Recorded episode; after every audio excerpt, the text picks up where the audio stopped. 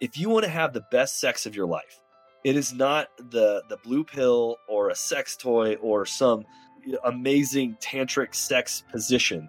If you can amplify your masculinity and you help her fall into her feminine, I'm telling you, you'll have the best sex of your life. I don't care how crappy of a job you do, it will be the most heart pounding sexual experience of your life because the magnetism and the polarization will be so strong that nothing else matters. It will not matter because she'll just melt in your arms. I'm telling you that right now. And the way to do that are like programs like yours, Rich, like getting your mind clear of porn.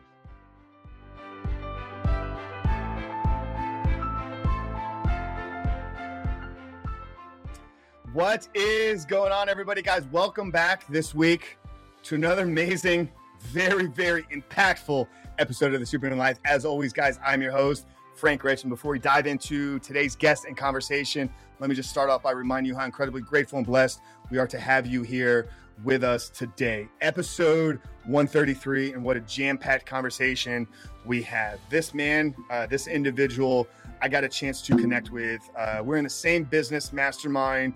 Uh, we met each other uh, at a line dancing bar in Nashville, and right out of the gate, uh, the conversation was just value driven. And we both told each other, man, we got so much in common. We're on the same paths. Uh, our missions are aligned with each other. Uh, so I'm so fired up to have him with us here today. On the show, we have none other than Mr. Ruston Webb. Ruston is one of the world's leading experts uh, in personal training from Brighton, Colorado. He holds a master's degree in human movement, and he's considered to be in the top 1% of his field. Now, he also holds multiple certifications through the Titleist Performance Institute as a level three golf fitness instructor and an advanced corrective exercise specialist through the FMS. Now, he's also certified strength and conditioning specialist through the NSCA. Now, as an expert in the industry, he has had the privilege to co author the 2011 personal training curriculum for Heritage College with the American Council on Exercise and was featured in Link magazine for personal training career colleges. He has made guest experience uh, guest appearances on the uh, Colorado Today Show three times for his personal training expertise. He's been featured in a video series for training tips and advice for Heritage College. Now, Ruston draws upon his vast experiences to help clients achieve their fitness goals using the most advanced research and networking strategies to accommodate these individuals' needs. That's one side of what Ruston does. He's passionate about strength, mobility, and helping men build the body that they are meant to build. But he's also just as passionate about helping men level up in the areas of masculinity. So, in this conversation, Russ and I dive into his backstory about what brought him to fitness and how did he fall into mobility? Because mobility is not something you really think about when you think about strong men. You think about strength bodybuilding powerlifting uh, performance. You don't really think about mobility. So we got into why is this important for men? Uh, we talk about some of the industry uh, where they're falling short when it comes to mobility. But if you have some some real time tools for you to go out there and maybe test some of your mobility, and then about halfway through, we really transition and can into getting deep into the conversation on masculinity, which is something we're really passionate about here at the Superhuman Life. So we talk about what is masculinity, where does it stem from, why is it important for men to understand the dynamics between masculinity and feminine uh, femininity, and how they begin to show up in their relationships and in their lives as a more masculine man. And obviously, you're going to talk about masculinity, you need to address the buzzword that's all around the world and really throwing that down our throats here in society toxic masculinity. Why is this a major problem? Is it really a real thing? Um, so much. We talk about the top books, the top traits, so much for you guys to walk away with. So I'm so fired up for you to get into this conversation. So without further ado, let's get into today's episode the guides, the gentleman's guide to mobility and masculinity with none other than Ruston Webb. We'll see you guys on the other side. Ruston, my brother, welcome to the Superhuman Life. Thanks for having me. This is gonna be fun. Dude, this is gonna be this is gonna be a great time, man. We're just gonna I think we're probably gonna really just extend the conversation that we had on on your show a couple weeks ago. But for the the audience out there, uh, we have Ruston here. Ruston and I are both members of the same business group, and we connected um, a few months back. It's which is crazy to think it's already been like almost two months uh, since we are up in Nashville.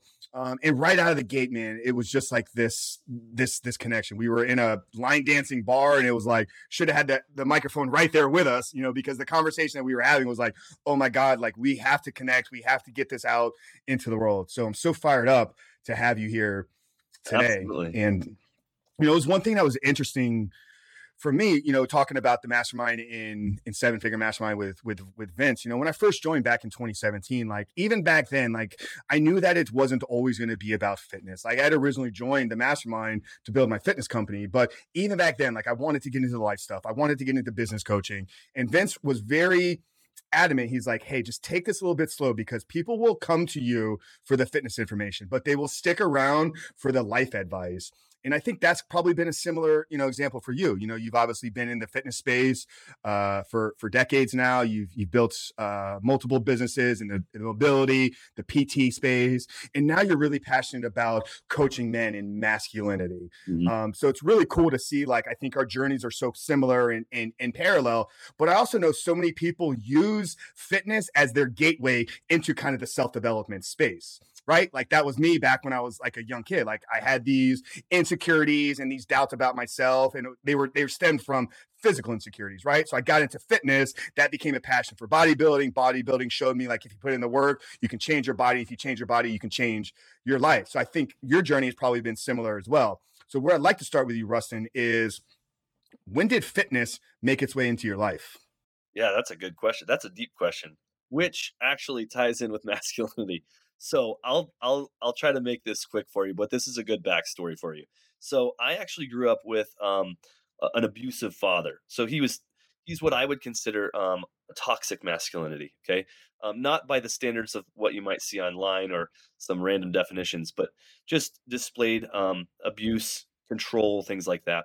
And so growing up with that, I think that stemmed in my mind that I wanted to be stronger and bigger and and muscular and protect myself, my my family, you know, things like that from that space. So I'm kind of diving deep here, but yeah, what age? What age, by the way? Uh, what age did I start like fitness? Were you kind of no? Were you kind of having some of these thoughts? Like, yeah. I mean, as I got to protect like the family. Yeah, I, I, would say around 12, 13, I I started wow. thinking about wanting to get in shape and and build a body and some of it might have been just being, you know, a guy wanting to get in shape, but I think there was an, a very underlining part of me that knew I needed to protect myself as I got bigger and, and older um, from this from this monster, right? That was in my house, um, and so that that did stem my fitness journey, or at least a passion for it.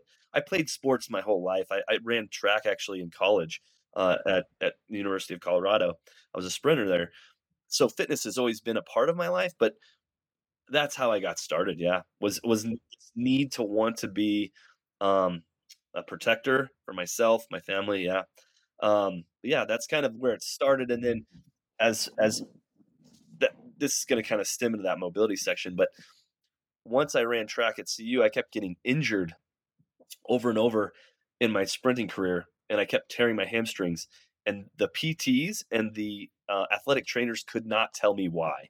They kept saying that my quads were stronger than my hamstrings, which should, they should be, um, if you know physiology. And so um, it confused me and it frustrated me, which brought me into the world of kinesiology. And that's where I ended up going to school, getting a master's degree in, in exercise science uh, and things like that. So that stemmed that whole fitness side for me.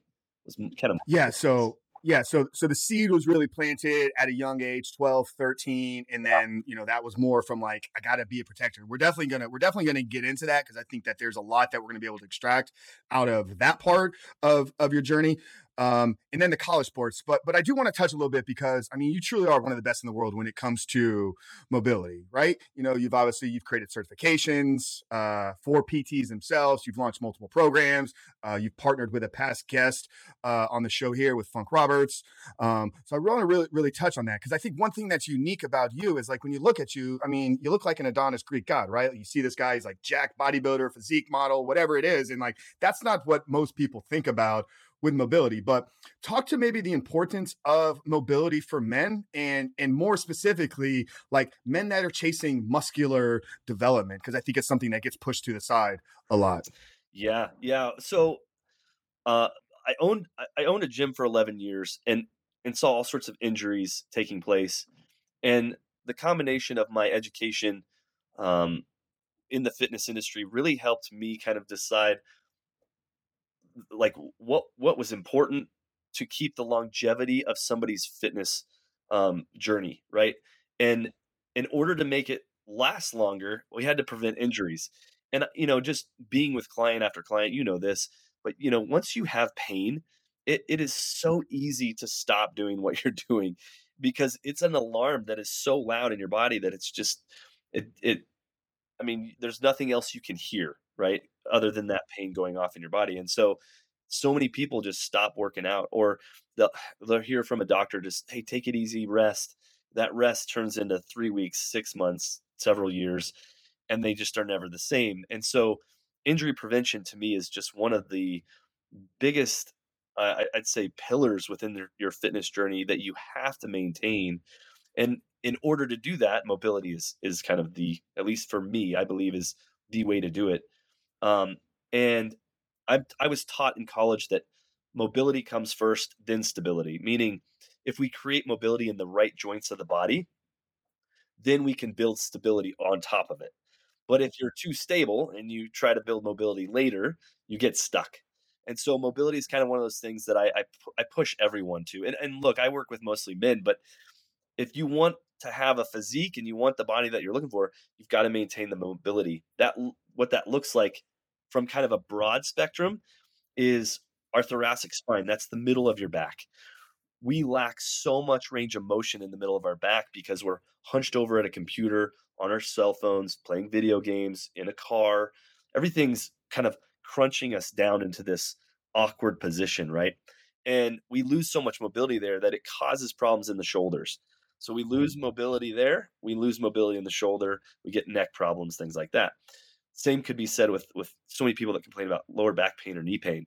We sit so much that we lose so much mobility in the hips that the lower back or the knees take a hit. So what I uh, teach a lot of my clients is anytime you've got some pain in your joints, it's typically a lack of mobility in the joint above or below it, right? Um, so like a lack of mobility in the hip, you're going to see problems in the knee or in the lower back. Or if we're missing mobility in the thoracic spine, you're going to see shoulder problems, neck problems, or lower back problems. So, there, I mean, there's no perfect cookie cutter answer to this. However, when we address mobility, usually it starts to take care of itself. So, yeah. Yeah. Hopefully the listeners can kind of understand that. Yeah, no, no, that's great. I want to I want to dive a little bit a little bit deeper here. Um, so when we're talking about mobility, what's what's the difference between mobility? You, you you've addressed mobility, stability, but I think a lot of people interlock or intertwine mobility and flexibility. So can you kind of speak to the difference between the two of those? Yeah, that's a great question. A lot of people completely mix those together when they're completely separate. So flexibility is the range of motion of your muscles or the length in which you can stretch your muscles and mobility is the range of motion of a joint. So they're they're very different. Now, they can kind of blend together, but I've known people that are very flexible with poor mobility. And I've met people with great mobility and terrible flexibility. So they don't just go together. And it doesn't mean because you have one, you have both. Right. Um, and so stretching, if I just did stretches, long, slow stretches, which a lot of people do, and that's still good, but that's that's working the muscles and helping them get into a lengthened state.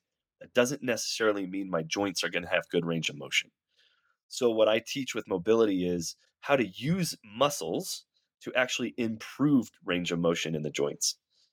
So, we are going to use our muscles into flexion and activation, which actually causes that joint to open up more because the muscles are actively doing it. It's not a passive stretch, if that makes sense. No, no, hundred percent. I love this. I love this so much. So zeroing in, you know, to to a dominant male male audience, what have you noticed, you know, with working with as many men, you know, online now, but obviously in the past you've you've had your hands on clients. Where do you see most men are struggling most with their mobility? Is there kind of a, cu- a, couple key areas, or is it all over the board? This is a good question. So, because I have a, a, bunch of men in my program, we we got I've got men in the program ranging from you know their 30s um, into their I have some men in, my, in their 70s. What's funny is I have my mobility program in in the muscular gentleman, and it's funny because the younger men don't um, don't adhere to it as much as the men that are older. Meaning the older gentlemen are more wise and they pick up on how bad they need that mobility. And so they're more apt to do it and they rave about it. They're like, I feel so good. My workouts are better, you know, all this other stuff. they're sitting there realizing how important it is to maintain this fitness journey. Um, the younger ones, they hit up my workouts consistently, but then I can notice in my program where you know if they're doing them or not, um, and they they slack off on the mobility. So it's it's quite interesting. I think the younger you are, the more important it is because I can optimize your I can optimize your gym experience. And if you if you lack if you're lacking, let's say this is for people that want to lift heavy, right? If you want to lift better and heavier with your deadlifts and more and have better form and technique, or if you want to improve your squat, things like that. If I fix your mobility, we're going to change what we call synergistic dominance, where you use the wrong muscles to compensate in a lift. And I'll move you over into a category where you use the prime movers.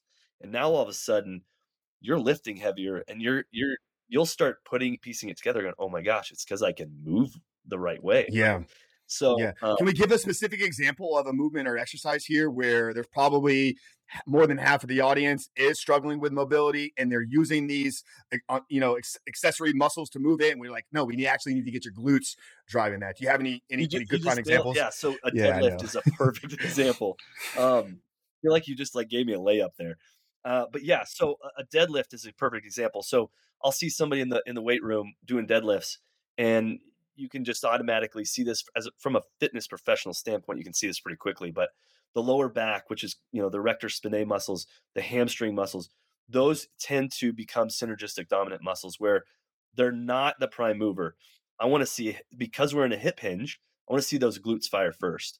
And we call this we call this kinematic sequencing. So what it means is if you're going to lift properly, the muscles will fire in a specific order. And that order is important because if I just lift with a, a deadlift with my lower back and I take the glutes out of the equation, one, I won't even be able to lift very heavy, but two, I'm going to injure myself really fast.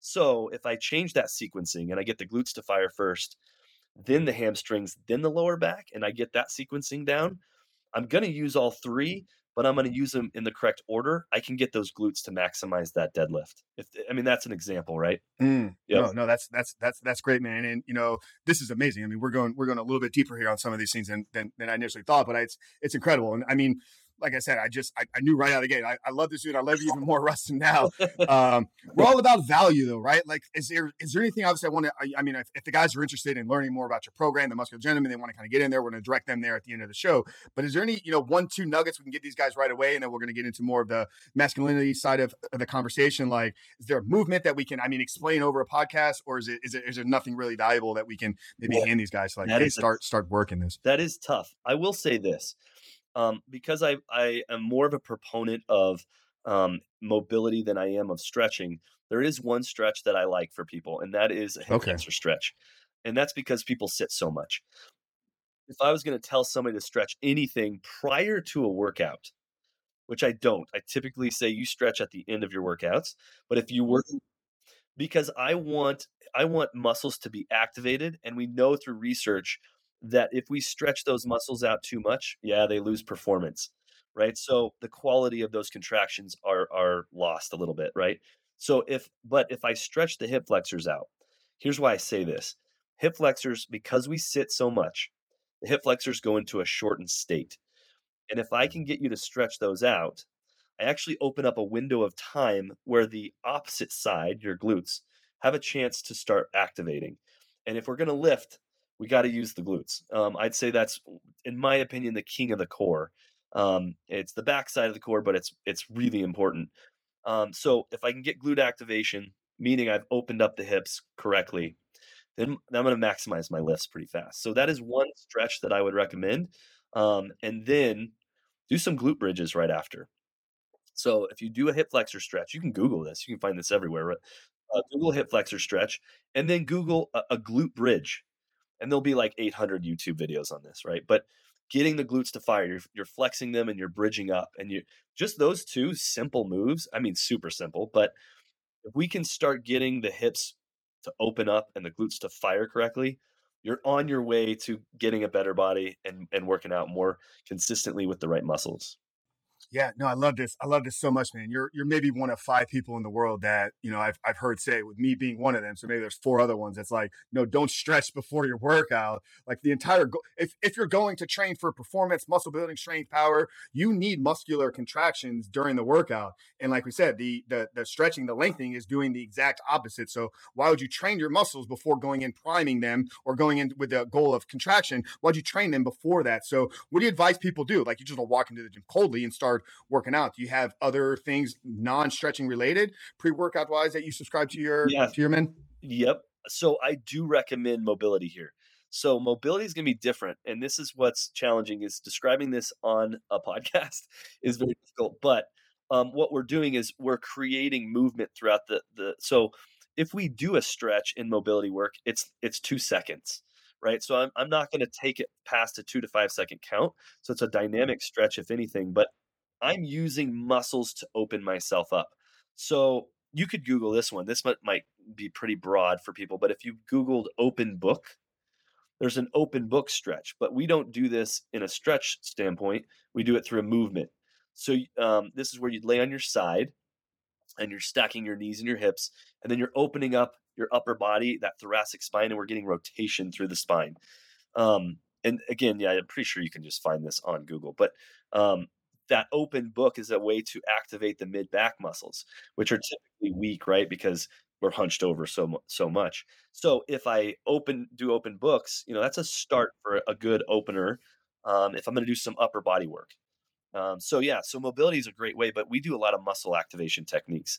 Turn the glutes on, turn the mid back yeah. on, like posterior chain or backside of the body stuff. Yep. Yeah. Yeah, no, when I was uh when I was, you know, really focused on building the fitness side of the business, I created a program. I mean, it's people can go buy it online right now, masstheticmuscle.com slash activate. It's purely based around uh, you know, these muscular act- a- activations, kind of pulling from some RTS principles. Mm-hmm. Um, so this has been this has been fascinating. I love you. I love you so much, man. um, let's go back to twelve year old Ruston though, because I'm kind of curious. You know, you talked, you, you described your father uh, as a monster in in the house, and uh, I mean those are those are strong words, and and you had this inkling like, you know, I gotta I gotta train, I gotta get strong, I got to protect. Was that innate in you, or did you have other men around you in your life, whether they were uncles, other type of men that you looked at and you're like, oh, that's the example that I need to be? That's a great question. You know what? I I was the um the middle of three kids. So I had an older sister and a younger sister, and then my mom, and then my dad. So I didn't have a man, another man in the household. Um, I, I think throughout life I had some coaches that were good examples of men that helped me kind of see and, and and even what's funny this is crazy this is a true story so just like three weeks ago i had a gentleman join my program who was my coach when i was little and he literally said to me i remember having to tell your dad to cool his jets the way he was treating you during baseball and he's like it's so weird because i was your coach and now i'm calling you my coach so it was a really cool moment um, and he's he was just saying you know i'm so impressed with the man you've become um, but yeah, so I did have some men like that that helped me kind of at least see where I needed to head myself. But um, yeah, I, I I wouldn't call my dad a monster now. I feel sorry for him now, but as a 12 year old, he was a monster. But now I, I, you know, I feel so sorry for him, and it's it's uh he's built himself a really rough road and taken a, a really tough uh, path. But um yeah more than anything i just you know it's it's more some some empathetic feelings toward that whole situation uh where i am now anyway yeah, yeah. Well, no, thank you, thank, thank, thank you for sharing that, man. I've, I've, I've talked a lot about, you know, uh, I don't know if I share this with you. One thing, you know, that I do non non business related is I play, you know, I'm an active coach, like in the Lily. Like here, I'm single guy, like no kids. Like I know there's a need and demand for strong men role models eh, because I've had these men in my life. Like I was asked on a podcast like about six months ago, like who's been the most influential man like in your life, and it was right around the time like the season was going, so I think Little League was kind of like fresh in my memory, fresh in my mind. It like it wasn't Vince or any of my other mentors that like I call on today it was like Bob Hall popped up. Bob Hall was my little league coach from 10 to 12 years old. Like strong man, little guy, but powerful. Like big, you know, big time attorney worth millions of dollars, had a mansion on a golf course. But he he taught work ethic. He taught discipline. Um, he talked sportsmanship, and and a lot of that has carried with me, you know, in in in, in into my adult life. So um, that's that's that's really cool to hear that you've had you know coaches, and and what a cool kind of you know kind of circle it's, it's all come back together with you coaching your coach man. That's got to be that's got to be really cool. That was pretty cool. Yeah it was for sure. Yeah. Where did where did the passion or, or, or or talk about the genesis of this muscular gentleman right? You know obviously we've touched on on your background in the, the, mobility space you know you ran some gyms created some products created certification. How did that lead you into wanting to really talk about masculinity and really helping men in all the areas of their life? That's a great question. So the origin of that um, i was building my gym at the time this was around 11 years ago and my wife then uh, was having an affair. Now, here's the thing I knew from watching my father what I didn't want to do or be. And so I knew what not to do. The problem with this, though, is I didn't know what to do because I never got to watch an example of a relationship where a man stepped up and showed his masculine side and what that tr- what truly masculine masculinity looked like. And so what I did was I did my best um, and unfortunately, it just wasn't. I, saw where I took missteps, but obviously, I was in a relationship that was just toxic, unfortunately. And because that fair, I had to get out of it. As I was getting out of it, I put myself through this rigorous place where I, I didn't want to go to alcohol. I didn't want to go to, you know, parties and do all this other stuff or drugs. I wanted to literally redefine myself because I realized yeah, I'm not going to be my dad, but I'm also kind of a, a, shell of a man still. Like I, I, just didn't know what these qualities needed. So I took my education. Um, obviously, I'm building a gym at the time, but I just dove into my own nutrition. You know how trainers can do this, right? We we sit there and coach a million people, and then there's just this lack of our own ability to push ourselves because I, think we're just so driven by helping all these other people that we we put ourselves last. And so I, I, I stopped doing that. And I was like, if I want to be a high value man, I got to put myself first. And I didn't mean that in a selfish way. I meant that in the best way. So I went after my nutrition, I went after my lifting, and then I started reading book after book. I mean, we're talking, I think I'm 40 books in on masculinity, just deep diving and, and trying to understand what that looked like. And as I was doing this, I remember thinking, I have to have a men's program one day for men like me that need this stuff. Mm-hmm. And it, and it's more centered around masculinity than anything but that the food and the nutrition or excuse me the nutrition and the the exercise are part of that foundation though. You know it's like you and i've talked about this you can't you can't be the best man that you can be living out of this overweight exhausted foggy brain space like you just can't and so um so that was kind of the catalyst was i had the fitness side down but then it was like how do i how do i make this all encompassing so men can actually you know pull themselves out of this rut you know yeah, but but like I said at the beginning, right? You know, fitness was the entry point into kind of the self development space. Same same thing for me. You know, one thing you said that really you know really hit me. It's like you you didn't you knew you didn't want to be your father, but you didn't have a great example. I had this like it, it was honestly it knocked me upside of the head like three and a half years ago. Actually prior to this whole journey i've been on now with rebuilt recovery in, in the porn side this happened maybe six or eight months prior to that. I was in the relationship with Stephanie, and we had gone through some trials and tribulations. And like I used to always say, like I learned so much about my dad about what I didn't want to be. Like I I had that same exact conversation with myself. Right to this day, I love my father. I'm taking him to dinner on Saturday. Like he is one of the closest people in my life. But growing up, like we've had our we've had our trials that we had to go through. But I used to say, like you know, I the, the biggest thing I got from him was the example of what I didn't want to be. And Stephanie threw that back in my face. She's like, you say that. She's like, but the way that you live, some of your habits, some of the way that you just operate subconsciously is your father because I didn't have a great example. I've lived with my dad for 18 years. So I just picked up on some of this unconsciously. And it's like I've spent the last three and a half years unpacking all of that. I was like, oh my God, like there were these little little little things like how I'd respond to somebody saying something, how I would react after something happened, or or how I would even react like in a mealtime, or just if somebody didn't say something I liked, how I would respond to that. I was like, oh my god, like I picked up on all of this. Like I had to go back and and, and, and rework this. So that, uh, that, that that really jumped out at me, man, when you well, said that.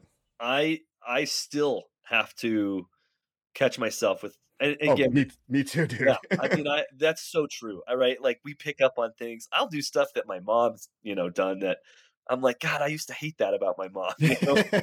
and of course, I'll start doing stuff. But yeah, I mean, I still catch myself, and I'll even, even with my my wife Bonnie, I'll literally tell her now, I'm like, Hey, if, if you catch me creeping this way or that way, you know, let me know, and she will. I love that, but.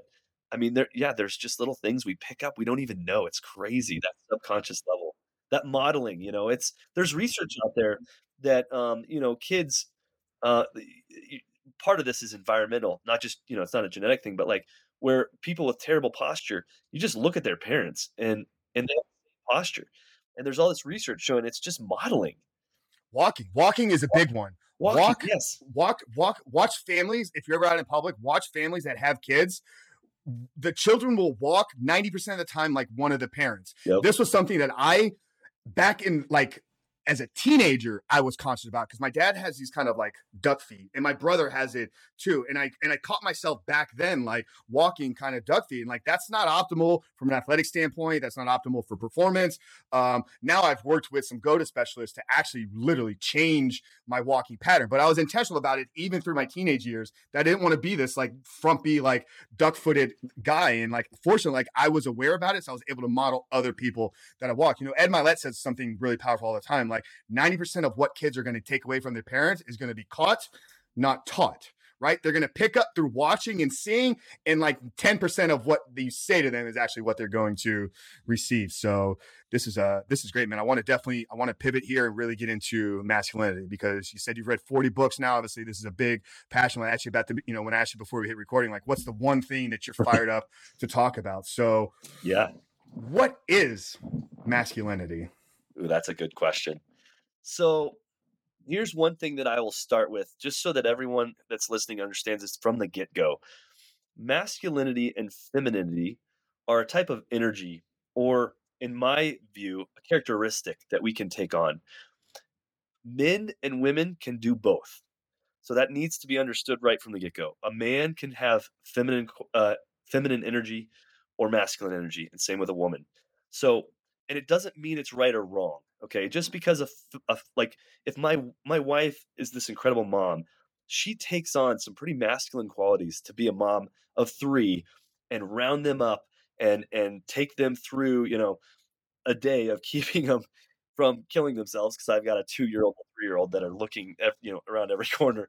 But there's masculine qualities she'll take on for that role, and uh, there's nothing wrong with it. Now, masculinity are a set of characteristics and qualities that a man can exude or um, display and create a magnetism between himself and the feminine. So, and this actually works with homosexuality too. If you watch homosexual couples, one will take on a more feminine role and one will take on a more masculine role. That's mm. typically how magnetism or polarization works for attraction. Okay, so men wanting to maximize their attraction as a man, but also live a better life, like a higher quality life, will try to find these qualities. So, funny you say this. I'm actually writing a book right now um, about masculinity called The Muscular Gentleman. And it's basically outlining the top 50 traits or characteristics of masculinity. So these are like logic, right? One of the most common masculine traits is lo- a logical brain. We are more logical, the feminine is more emotional. And so that again, it doesn't mean I'm not emotional. I'll get emotional, but in certain for certain reasons, and and those reasons need to make sense. But if I'm too emotional around my wife for too long, she's going to lose attraction for me over time. Does that make sense? It's a deep subject with a lot of things we could discuss here, but what what I want to do with or how I want to help men is to pull out all those 50 traits as many as we can and maximize them so that they can live their life. So, you know, uh, responsibility. You named several of them already today. Discipline. You watched your coach, uh, or uh, yeah, you said he was disciplined.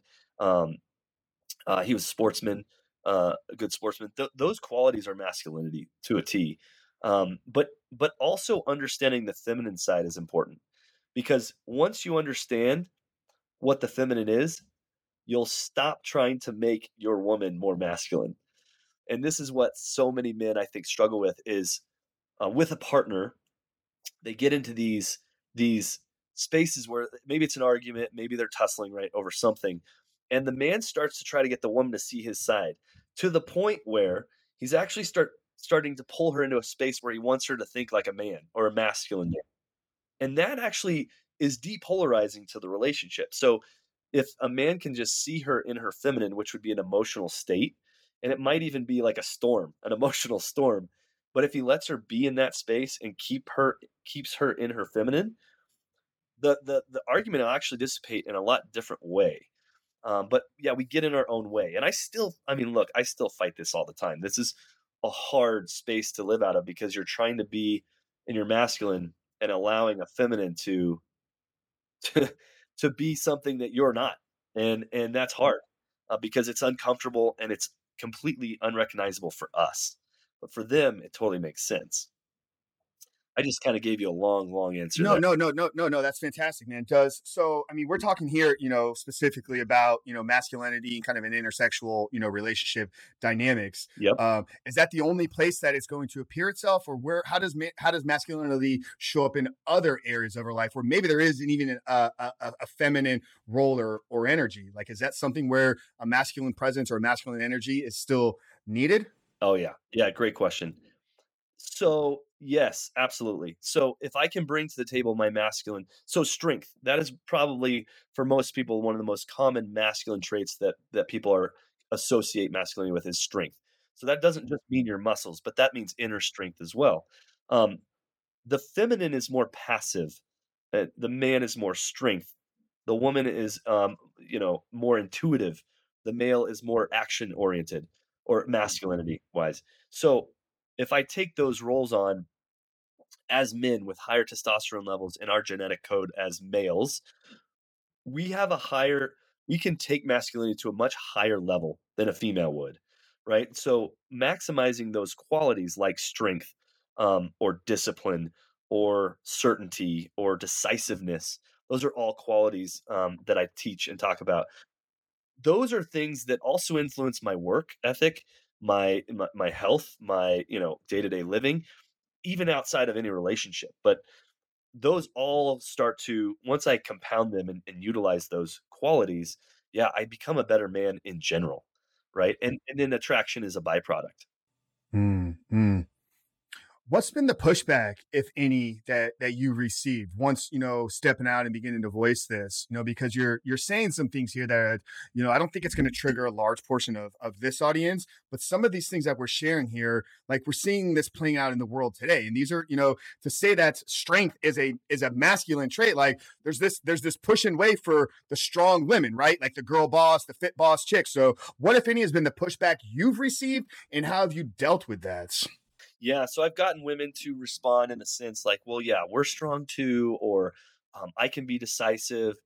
And I uh, honestly, I, I just say that's awesome. You know, um, if if so, let's pretend like you have a, a woman who is um, a, a high end CEO. Okay, she's gonna go to her workplace where she is a CEO, and she is gonna put on a masculine role. Okay, she's gonna be decisive. She's gonna be uh, she's going to take responsibility. She's going to be strong and, and assertive in the way she handles situations at the workplace. That's I don't think that's a bad thing. Okay. The problem though is when she comes home, if she's in a relationship and she doesn't take that masculine role off, now she's depolarizing the relationship because she's bringing that same masculine role to the relationship where the man would want to step up and to be in those masculine spaces. So her her dilemma will be can she take off the mask of masculinity and take on her role of femininity within the relationship she goes to. When she can do that, um, which is fine, it's a balancing act. But if she can do that, then she's gonna she's gonna get the best of both worlds for her. So I'm not saying you can't be masculine as a female. It's just where in your life are you masculine? But what's a problem with you know the man, the husband, being you know the home, the home, the homemaker? You know, there's a movie. I don't know if you recall this. Like, there's a movie I believe it was in the '80s called Mr. Mom with Michael Keaton. Like, you know, it's like he. I think I don't know what happened, but the wife went out to work every day and he's vacuuming, he's wearing an apron, cooking dinner. Like, what's wrong if a guy wants to do that? I don't think it's wrong. I think a man can still run his home in a masculine state. So, you know, I, I don't I don't like so I and I wrote a whole post on this. I don't think that I don't think any household chore should take on the identity of of a masculine or feminine role. Right? I do the dishes every day. Like I don't think that's a feminine role, right? I don't think it's I a, find like peace doing the dish. I don't know why it's this weird thing I've always enjoyed. I've never yeah. used a dishwasher. Like I just enjoy the cleaning of the dishes. So I'm, I'm, I'm with you there. Yeah. I think it's masculine to be clean and organized. A hundred percent. That's that's where men I think fall short is like, oh, I, I don't vacuum or I don't do the laundry or you know that's that's my wife's role or whatever. And they they like pick and choose somehow like what's a feminine role. And I think that's maybe I don't know from the 50s or something, but look, you should be able to take care of your home, eh, you know, regardless. Everything in your house should be your domain and you take care of it. That's just that's just a given. So I don't think you should try to do that, but I think a man that stays at home and things like that, he can still be decisive and show up uh, in a really masculine way. Um, if that's if that's where he's at in life, I mean, there's nothing wrong with that. It's just does he bring that to the table in the relationship he's in? Because that's where if he doesn't, if both of you are masculine or both of you are feminine in the relationship, that's where attraction just gets lost real fast. Yeah, is there is there a question a guy can ask himself right now if maybe, you know, maybe he's hearing this and he's the first time coming across a conversation like this, he's like, "Hmm, is my is my wife, you know, a little like is she bringing home masculine energy? Is there a way that a guy that is in a relationship currently can begin to see like how is how am I showing up, how she how is she showing up so you begin to make, you know, make make the work?" Yeah, the, so the more the more a man is masculine, the more a woman will become feminine, right? So sh- there'll be little clues like where she'll giggle or um, you know she'll go into this space where she wants the man to lead, and the more the more a guy can find that space where she's just wanting the man to lead the relationship, and I don't mean when I say leadership or lead the relationship, that is a masculine role. I don't mean control or hmm. dominate the relationship. I just mean lead it, where it's an inspirational. She wants to know what you're you're you're choosing to do or where you want to take the relationship. That that is huge. And I'll give you a good example for men listening. This should help you guys. So if you're in a relationship or when you get into one, okay, one of your masculine traits is decisiveness. Okay? If you can be decisive, she's going to love you for it and she'll you'll create attraction this way. Here's where most men fail, okay? You you hear this all the time, right? What do you want to do for dinner? And then the girl goes, I don't know. What do you want to do? And the guy's like, I don't know. You decide. I don't care. Okay, that happens to most couples probably like every other day or every day. Now, if you want to be the man that steps it up and becomes decisive, you would then say, Hey, this is what I want to do for dinner. I want you to throw on that dress. Let's go to this Mexican restaurant down the street. I can't wait to take you. And she might, so you just went into decisive mode, right? Now she's going to stay in her feminine and she's going to go, ah, I don't know. Like, I feel bloated. I don't really want to do that. Like, this isn't. Okay, that's fine. So, as a man, don't get upset. Stay in your decisive masculine form. And you go like, okay, why don't we do this? Since you don't feel good, throw on some sweats. Let's go grab a pizza. Let's go home and watch a movie. Again, you mm-hmm. stay decisive. She might not even want to do that. Okay. It might be the third option. I don't know. But the more you continue to decide, the more she stays in this feminine state. But then she's like falling for you in those moments. So that's a way to create polarization. And it's weird because some men just get irritated by this example, but it's so true because I'll, I'll have my men do this as one of the first things to start initiating their masculinity. And they're like, oh my God, my, my woman was all over me, or she just like loved it. And, um, and it's just simple as being decisive, right? Mm. So Dude, I love, I love that so much, man. but yeah, that, I mean, that's kind of how we can create more attraction. Um, and that same I guess, habit that you would create with that decisiveness, you bring that into your workplace, you bring that into other places, and you'll watch people respond to you in this really positive way because you're being masculine, you're being decisive. Dude, that's so good, man. Um, obviously, you, I mean, you, you you're you're somewhat familiar with you know a portion of this audience. You know, it's not they're not all here from from Rebuilt Recovery, and I know it's you know we've we've we've done a podcast for your show. I know you say porn isn't something you specifically address with your man, but I know you have your thoughts and opinions around it. Like, why isn't watching porn something that a masculine man would do? Yeah, I you know I I see porn as it it's emasculating. Um, you're watching, and I, I I don't know what people are watching, but you're watching essentially another man have sex with a woman. Um, that is completely the opposite of what masculinity looks like, right? You're not taking the lead. You're not being the assertive one. You're standing back and watching something happen or somebody else do something to someone.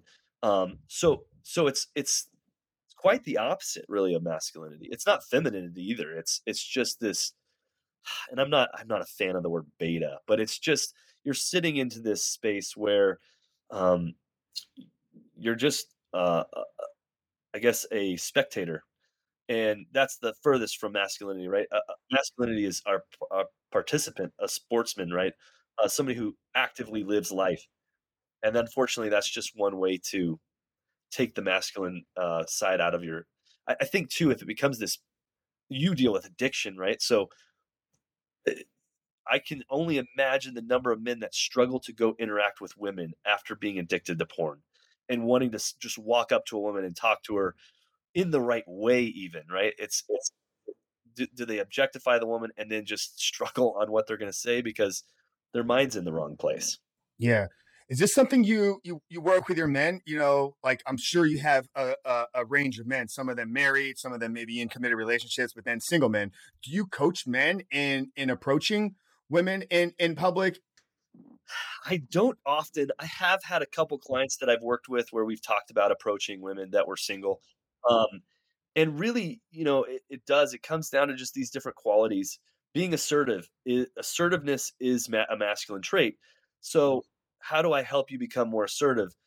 Well, you don't have to necessarily practice being assertive um, in front of a girl. You can just practice being assertive in everyday situations. So in the workplace, you know, how do you become more assertive? That can transfer over when you meet a woman because now you're used to being assertive on a regular basis, whether it's with your boss or coworkers or whatever. Uh, so I usually tell men like, look, let's just get the qualities down, and then get to that situation where it's in front of you, confidence is a masculine trait. And that confidence needs to be there, you know? Yeah. Well, well, it, it brings us to, you know, the statement, how you do one thing is, is how you do everything. Like if you're struggling with assertiveness, don't go to the area that is most uh, fearful for you to practice your assertiveness. Practice the assertiveness in the place where you feel most safe and comfortable and establish that as a part of who you are. And then take yourself, your being, into the approach as the assertive man and just show up authentically as yourself and you're gonna show up as an assertive man right like spot on spot on yes yeah i think too i think and, and i'm not dogging on those coaches out there that teach like approach and i think there's a lot of uh, i want to though. I want to get into where like what is going wrong in the space of men coaching other men in masculinity in the pickup because there is a lot of scam artists out there. There are a lot of people teaching sleazy tactics and if if if the men listening to this are following any of that i want them to know like that is not the right the right way. Like there's a reason why i have you here today. So we don't need to throw any names out there but i do want to address some of these you know uh, toxic i don't think is the right word but some of the things that are that are that are that are misleading men are actually setting them up to be scam artists, sleazy men. You know, we're using manipulative tactics. So speak to some of this if you can. Like, like what what are you seeing out there in the world from men that are leading other men in the wrong way? Yeah, I I, I love that. I I think the approach is um it's it's like let's let's beeline it to sex. Right. And that's the problem is is like you and I, we pull men into our program for fitness, weight loss, all all these other things, right? And then we dive into to the quality of of of a man uh, quitting porn, becoming more masculine. To me, that's all like that's high quality, right? But there are men out there who want to bait and switch guys into coaching by just saying, "Let me help you have more sex. Let me help you land, you know, a new chick every night." And it's just so wrong. But I think that's the problem is they're just going straight to this. How do I help you pick up chicks immediately and have sex. instead of saying, How do I help you become a, a more masculine, better man? And then you'll find quality sex. And let me let me say this: I think that every listener, this is to me some of the best advice that you you could pick up on this podcast on this episode. If you want to have the best sex of your life, okay, it is not the the blue pill or a sex toy or some amazing tantric sex position. If you can amplify your masculinity and sh- and you help her fall into her feminine, I'm telling you, you'll have the best sex of your life. I don't care how crappy of a job you do, it will be the most heart pounding sexual experience of your life because the magnetism and the polarization will be so strong that nothing else matters. It will not matter because she'll just melt in your arms. I'm telling you that right now. And the way to do that are like programs like yours, Rich, like, you know, getting your mind clear of porn, getting your body fit again, getting the fat off your body, which again causes major issues for men, um, raising estrogen levels, things like that. And I'm sure you've talked to Funk about stuff like this. Uh, but let's maximize your testosterone levels. There's all these ways to become more masculine. And it's not the jumping after the, like, how do I pick this girl up right now where I'm at?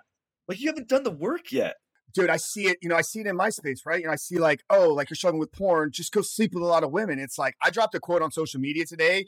Um, and it hasn't got a lot of traction. And I thought it was going to get a little bit more pushback, but uh, curious your thoughts on this. So um, let me see if I can remember. Uh, uh, uh, no man should pursue an intimate relationship with a woman until he has mastered the ability to transcend his own innate physical desires. And it's like, don't go to try to sleep with women if you can't control your, your your porn addiction like don't go sleep with women if that's if that's the only goal and objective so um yeah I just kind of I love that. It what I think what people don't like about that is you're you're speaking to either someone with porn addiction or you're speaking to somebody who is just uh, maybe just addicted with sex. Yeah.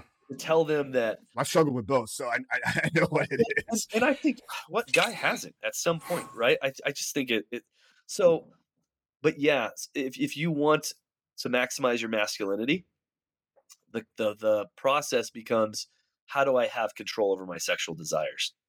When a woman feels when a woman feels that you want her but you don't need her, and we've talked about this, when she feels that though, uh, her sexual attraction goes up. So this is what's funny is what you're telling people is actually a way to increase sexual attraction with a female. And and that's where people I think it's hard to see outside that box, right? Um, but but when she feels that you just want her or you can wait like i've had times in my relationship where you know we both wanted to but circumstantially it didn't work and i've been the one to step up and say you know what we can't right now we've got too much going on and man did she want to rip my clothes off because i i put a halt to it and i was like well we, we got to wait till another time. Um, that's just a testament to the fact that they want you to be able to say no. They want you to be able to be in control of that part of your of your anatomy and and, and you know that second brain. When you have that control you're creating more attraction. It just makes the sex that much better.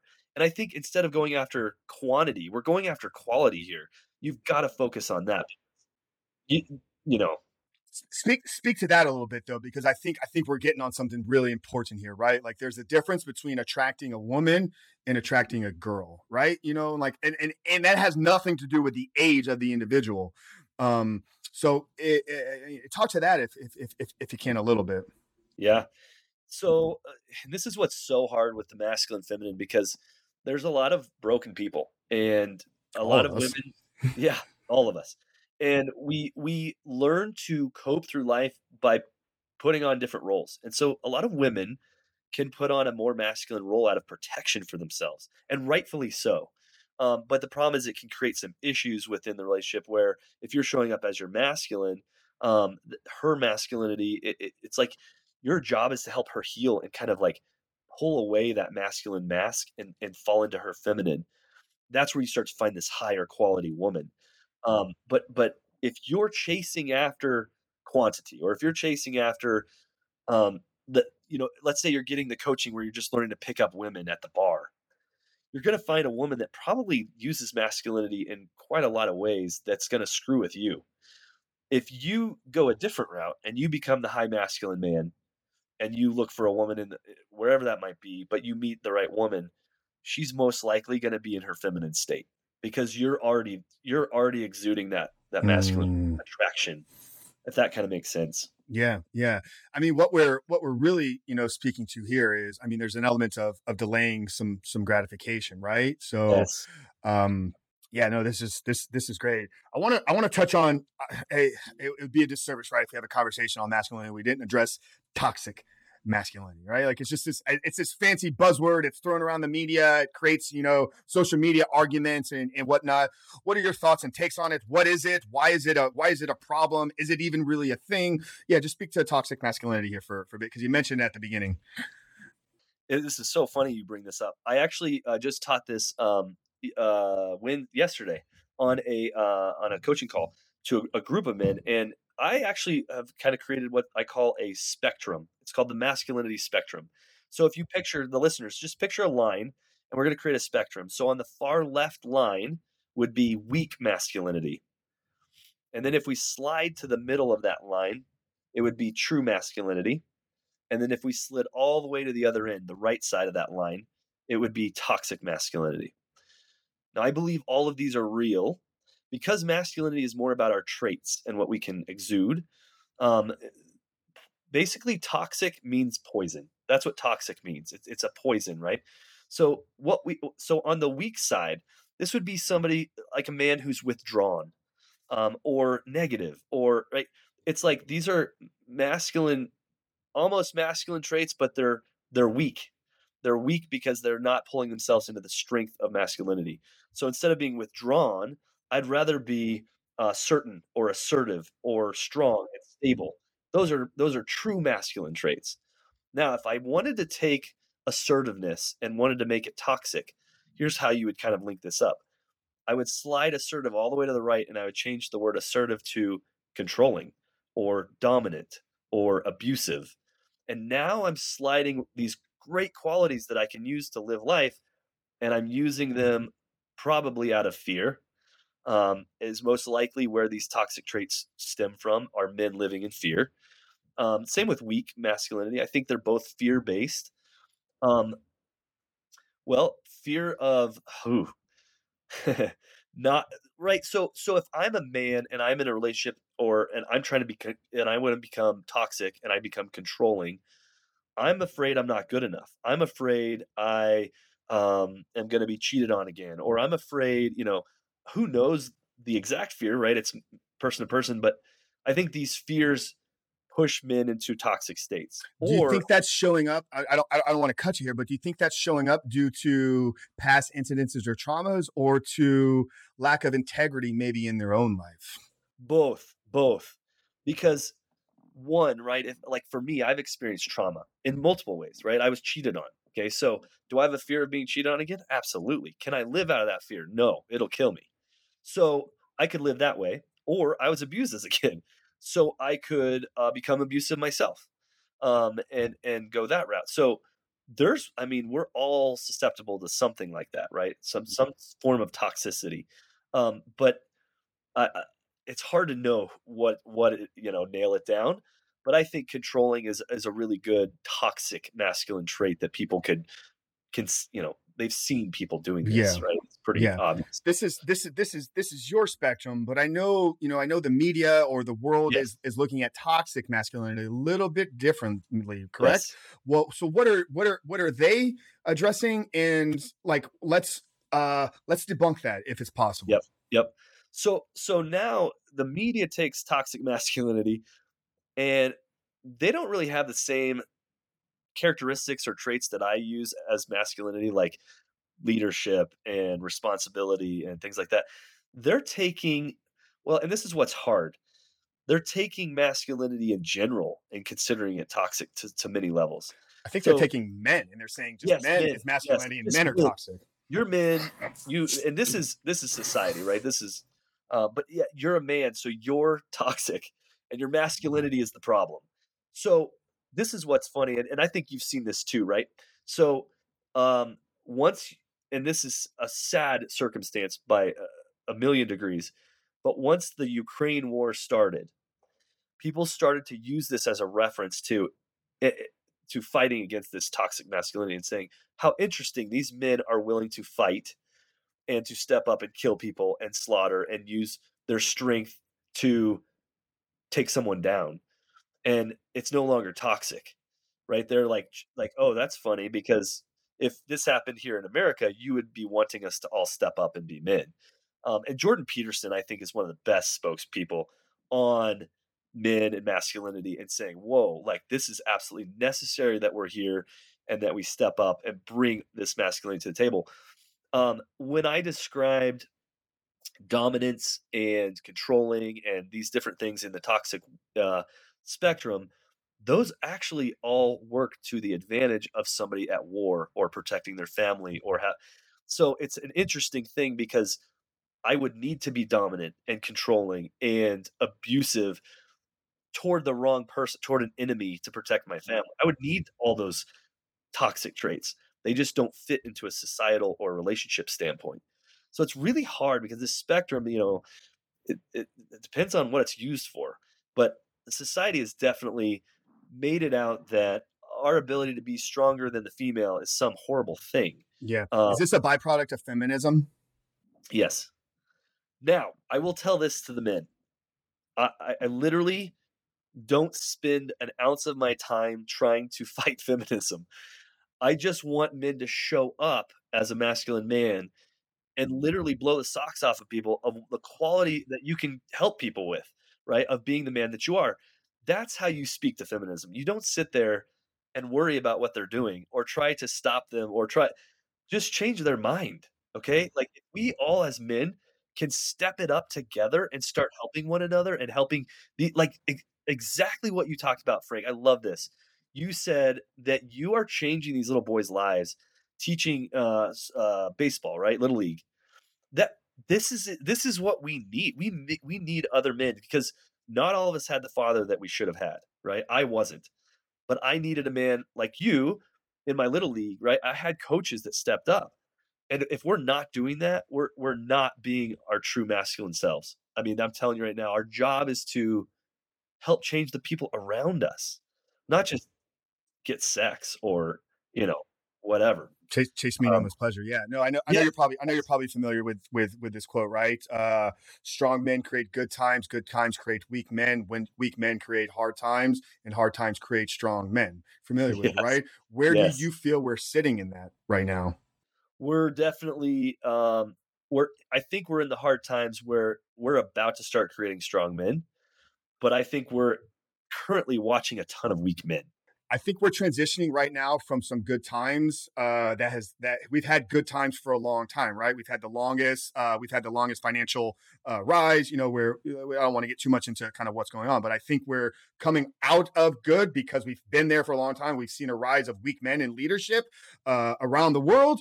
Uh, so I think we are transitioning to exactly what you're saying into those hard times, and this is going to be the calling, right? This is going to be the rising up through the muscular gentleman, through the Superman Life, through Rebuild Recovery, through the Order Man with Ryan, and all these other men that we brought here today. That's why I'm so passionate about elevating you up and getting you know your your your platform out there. So yeah, no, I love it. Yeah, I, I just and that's the thing.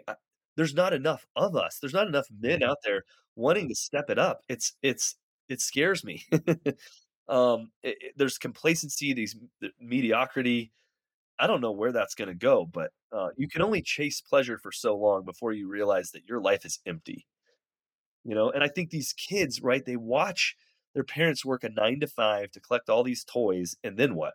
It's depressing. If you're a kid, that's depressing to watch because for all for what, you know? Um, and I think when kids can see uh, uh fathers and other men living life with purpose, like a deep purpose, then they're they're challenged to want to live a better life. It doesn't become boring. I, I I know you're you're a man of faith. Is it something you uh you you dress and bring into to your program? And if so, like is faith uh you know a a masculine or or feminine trait? I wouldn't say faith is a masculine or feminine trait. I um I think it's it's a neutral. I think it's a neutral uh trait. I I think that uh, there's a ton of quality. Like I think a man of faith can exude a ton of masculine traits pretty quickly. Uh, you know, just look sift through Proverbs for 10 minutes. You'll start seeing probably a million things I'm saying in a different way. Um, so, but you know, it's interesting. The muscular gentleman is a neutral, a, a religious, a neutral, I guess, religious uh, platform. I, I want men to find their masculinity and find that deeper calling in their life. And I'm hoping that it allows them to find what they're looking for.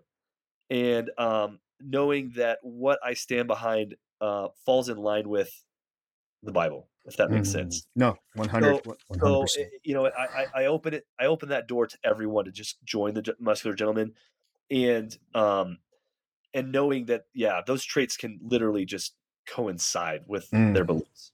No, mm-hmm. love, love love that so much, man. Two quick kind of rapid fire questions here.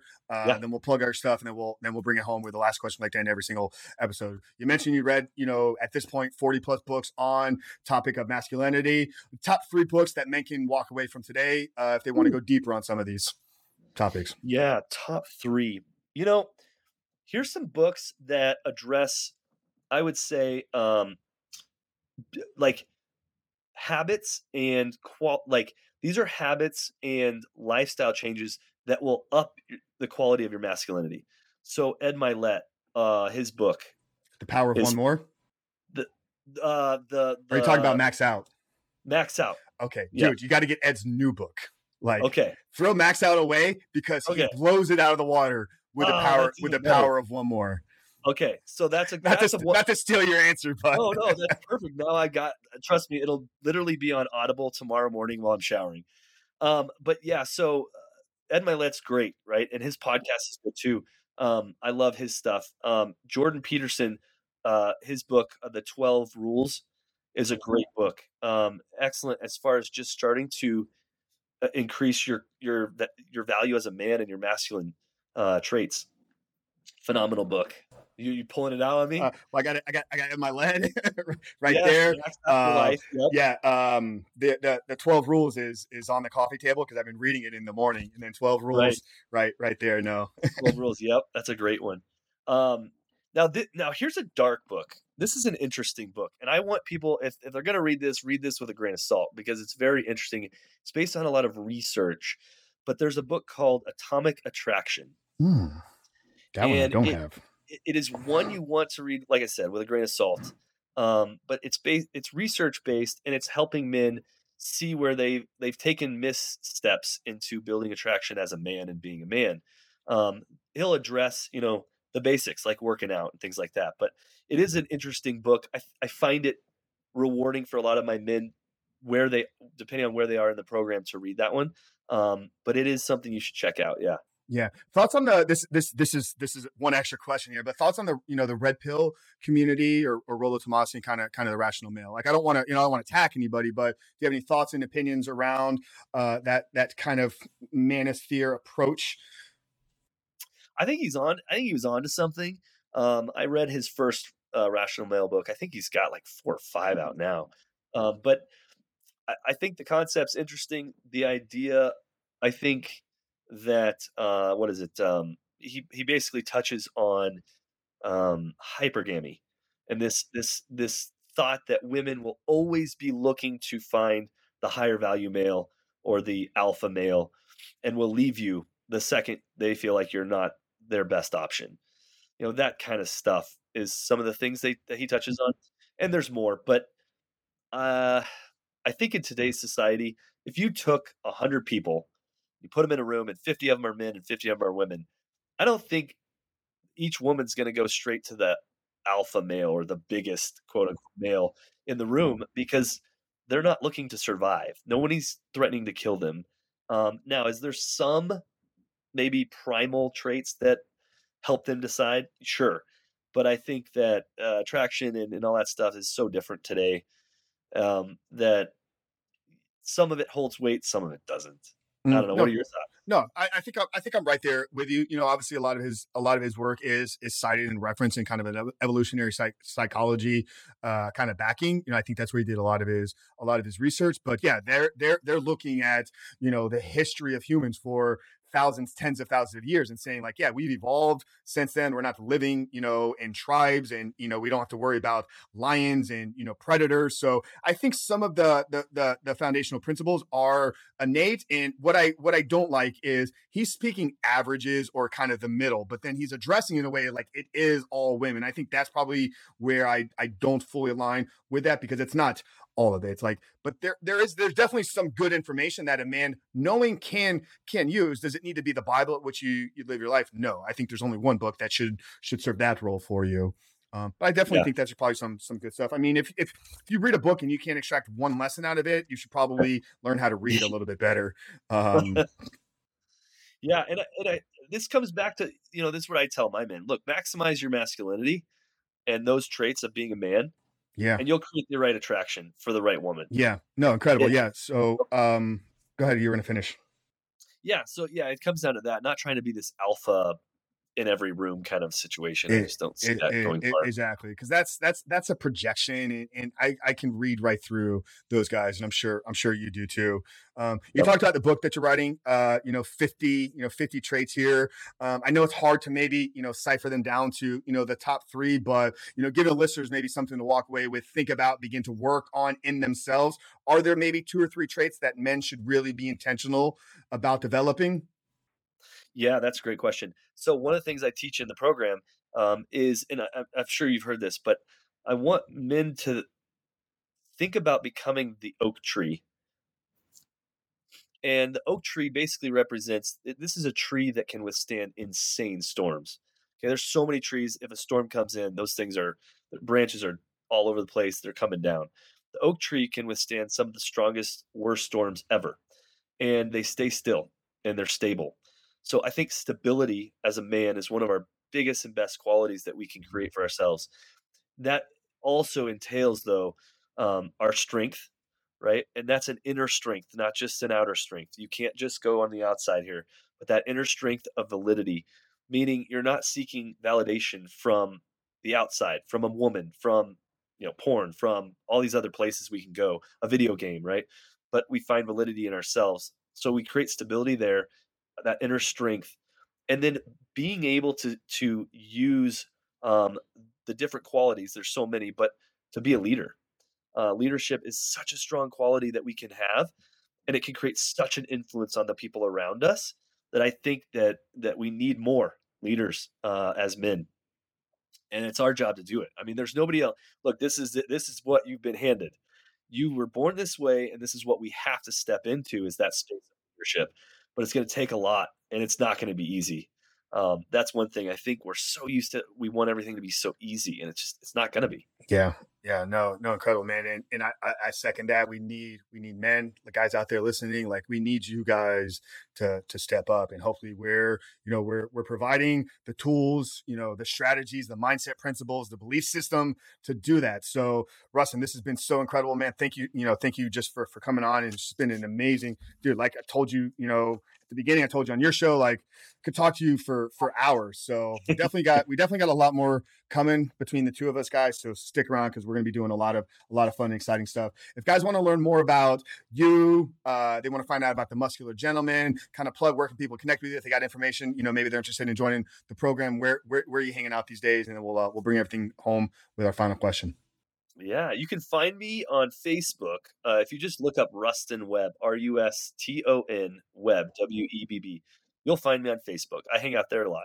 Um, but you can also check out The Muscular Gentleman on my website, which is www.themusculargentleman.com. Got it. Incredible, guys. Yeah, so we'll get all that plugged down. Um, Ruston's got a podcast that he's going to be launching soon. Um, we got an episode coming up with with the two of us, so we'll get all his information uh, shared down in the show notes. If you're watching on YouTube, it'll be in the description box below. So, Ruston, we'd like to end every episode here with a final question. Obviously, the title of the show is "The Superman Life." You know, the genesis for me was my own story, and it was coming to uh, the belief. So when I talk about living a superhuman life, it, I really operate out of a belief system uh, that I believe we all put here on this earth for a purpose.